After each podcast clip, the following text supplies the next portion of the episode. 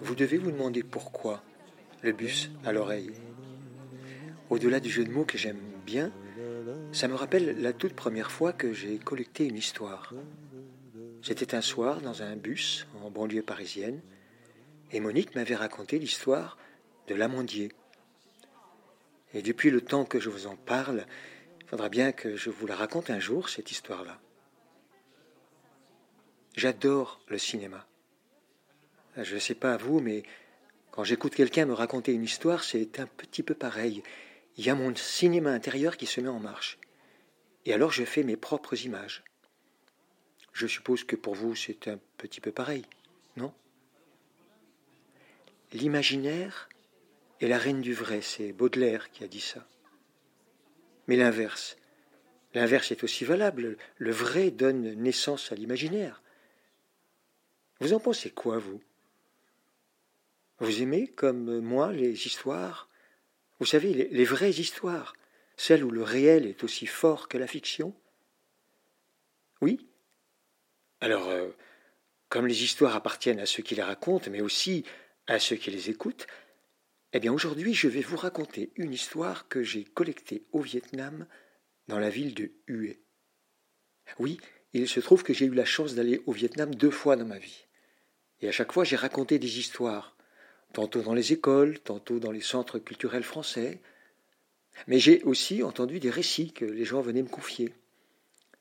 Et justement, un jour, j'avais raconté au centre culturel français de Hué, il y a une petite grand-mère qui est venue me voir, et dans un français impeccable, elle m'a proposé de me raconter une histoire, pas n'importe laquelle, celle de sa mère Tiep. Bon.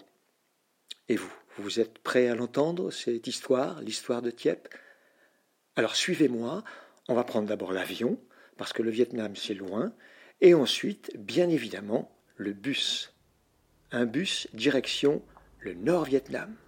Allez, en route, c'est parti.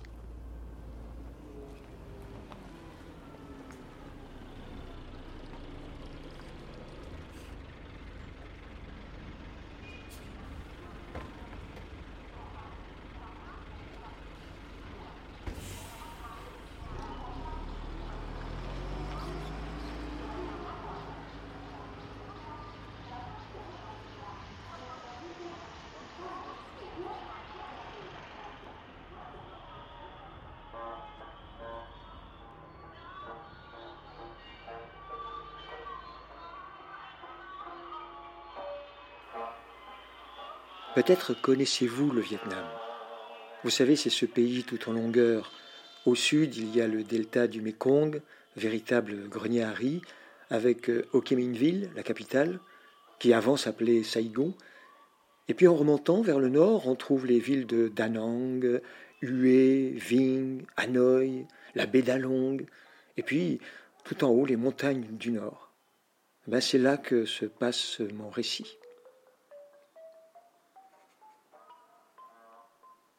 Les montagnes du Nord, donc. Il y a un petit village qui s'appelle Yen Chao, au nord-ouest de Hanoï. Thiep est marié avec Fan depuis six ans. Ils ont eu quatre filles. Fan, lui, il exerce le métier de savetier. Mais il est surtout communiste, un pur et dur, fervent partisan, admirateur de Ho Chi Minh, oncle Ho comme on l'appelle là-bas. Et un jour, lors d'une visite au village, Okimine en personne dit à Fan Entre ta petite vie de famille bourgeoise et le combat révolutionnaire, qu'est-ce que tu attends pour choisir? Dans l'heure qui suit, Fan quitte femme et enfant et disparaît dans les forêts rejoindre l'armée révolutionnaire. Plus aucune nouvelle de lui.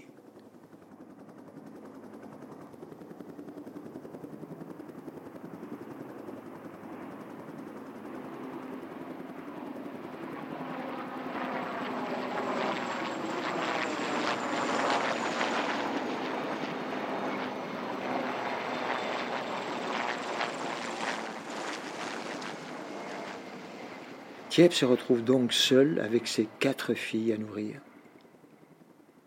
Et la vie est dure, très dure, à cause de la guerre, les bombes au napalm, les massacres, la violence de partout, la mort tout autour de soi.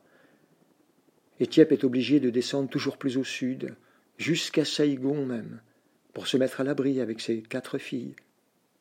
Et puis, il faut emprunter quelque argent à droite, à gauche, quelques dons la monnaie locale, pour survivre. En 1969, Thiep réussit à envoyer deux de ses filles en France pour qu'elles soient définitivement à l'abri. Plus tard, avec ses deux autres filles, elle s'embarque à son tour, mais cette fois, c'est pour le paradis. le paradis Le paradis, c'est l'Amérique, la Californie. Le Vietnam? Fini le Vietnam. Terminé le Vietnam, on n'en parle plus.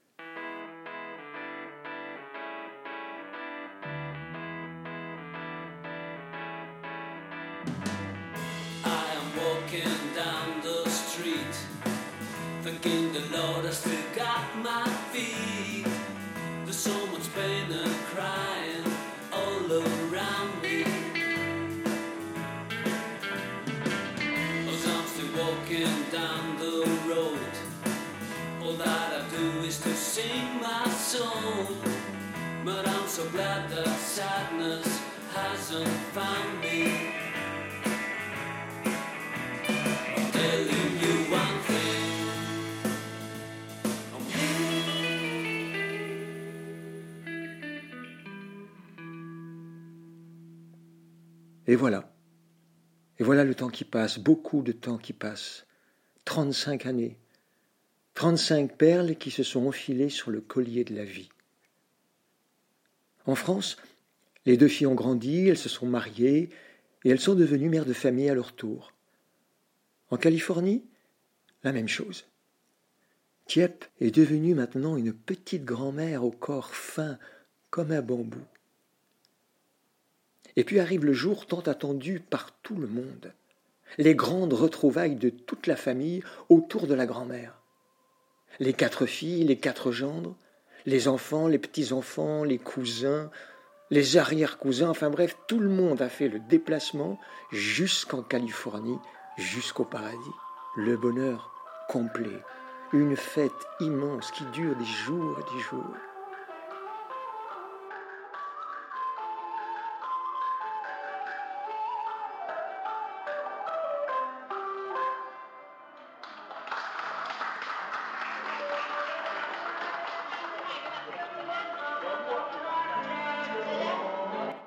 Au milieu des convives, une voix s'est fait entendre. Je veux retourner au Vietnam. C'est grand-mère Thiep qui vient de parler. Je ne veux pas mourir sans avoir payé mes dettes, je veux retourner au Vietnam. Évidemment, tout le monde essaie de l'en dissuader. Grand-mère, mais beaucoup de gens sont morts, partis, disparus. Ils ont déménagé. Et puis que vaut aujourd'hui le peu d'argent que vous aviez emprunté naguère? Ça ne vaut plus rien, grand-mère. Ça ne sert à rien de retourner là-bas. Je veux retourner au Vietnam. L'esprit de la vieille Tiep est dur comme du bambou. Alors finalement, c'est le voyage retour avec ses quatre filles. Saïgon, trente-cinq années plus tard.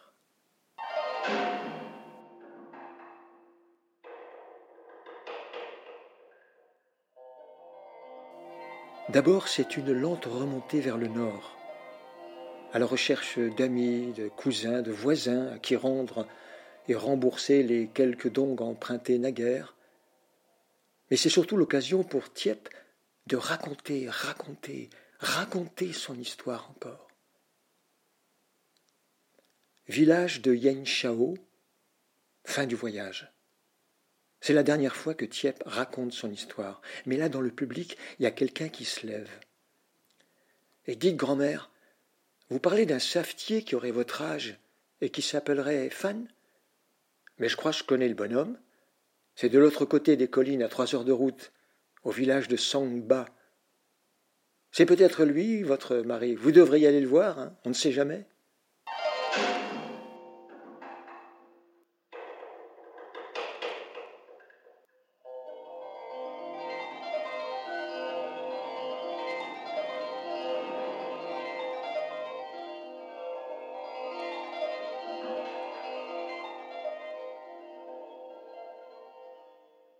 Sur la place du village de Songba, tout le monde s'est rassemblé. Il y a un silence. Le vieux savetier et Tiep se font face, au milieu de tous les villageois. C'est lui, c'est son mari. Elle l'a reconnu tout de suite, du premier coup d'œil. Lui, par contre, il n'ose pas la regarder. En fait, il est intimidé. Alors la vieille Tiep fait un pas de plus. Elle est maintenant toute proche de lui. Et puis d'un coup, ça part, un ressort qui se décomprime, deux superbes claques qui résonnent dans l'air chaud de cette fin d'après-midi. Et Fan, le vieux savetier, qui se met à pleurer devant tous les villageois. Tiep se retourne vers ses filles. Mes enfants, ça y est, j'ai payé toutes mes dettes. Maintenant je peux rentrer chez moi et mourir tranquille.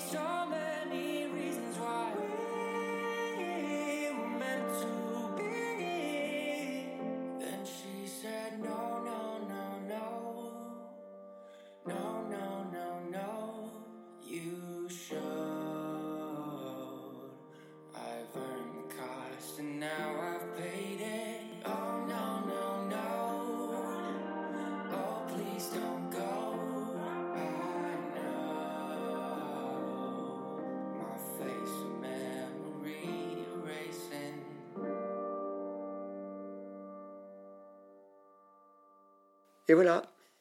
Et je vous avais prévenu, hein La réalité, c'est parfois bien mieux que la fiction. Peut-être que vous l'aviez deviné. La vieille dame de Huée qui me racontait cette histoire était une des filles que Tieppe avait envoyées en France il y a longtemps de cela, ce qui expliquait d'ailleurs son français impeccable. Alors la prochaine fois, eh bien la prochaine fois, on va rester au Vietnam. Si, si. Oui, parce que l'histoire de Tiep et de sa maman m'a donné envie de vous raconter à mon tour l'histoire de ma propre mère, une fois n'est pas coutume, d'autant plus que elle aussi, ma mère, a vécu au Vietnam. Vous verrez, c'est une histoire de à propos de soupe faux. Oui, et là je sens votre curiosité monter d'un cran. Alors, en attendant, si vous aussi vous avez envie de me confier un beau récit, surtout n'hésitez pas. Contactez-moi via mon site de compteur et on en parlera. Et puis qui sait, peut-être qu'un jour je débarquerai chez vous pour vous interviewer. Bien sûr, évidemment, j'arriverai en bus. Allez, à la prochaine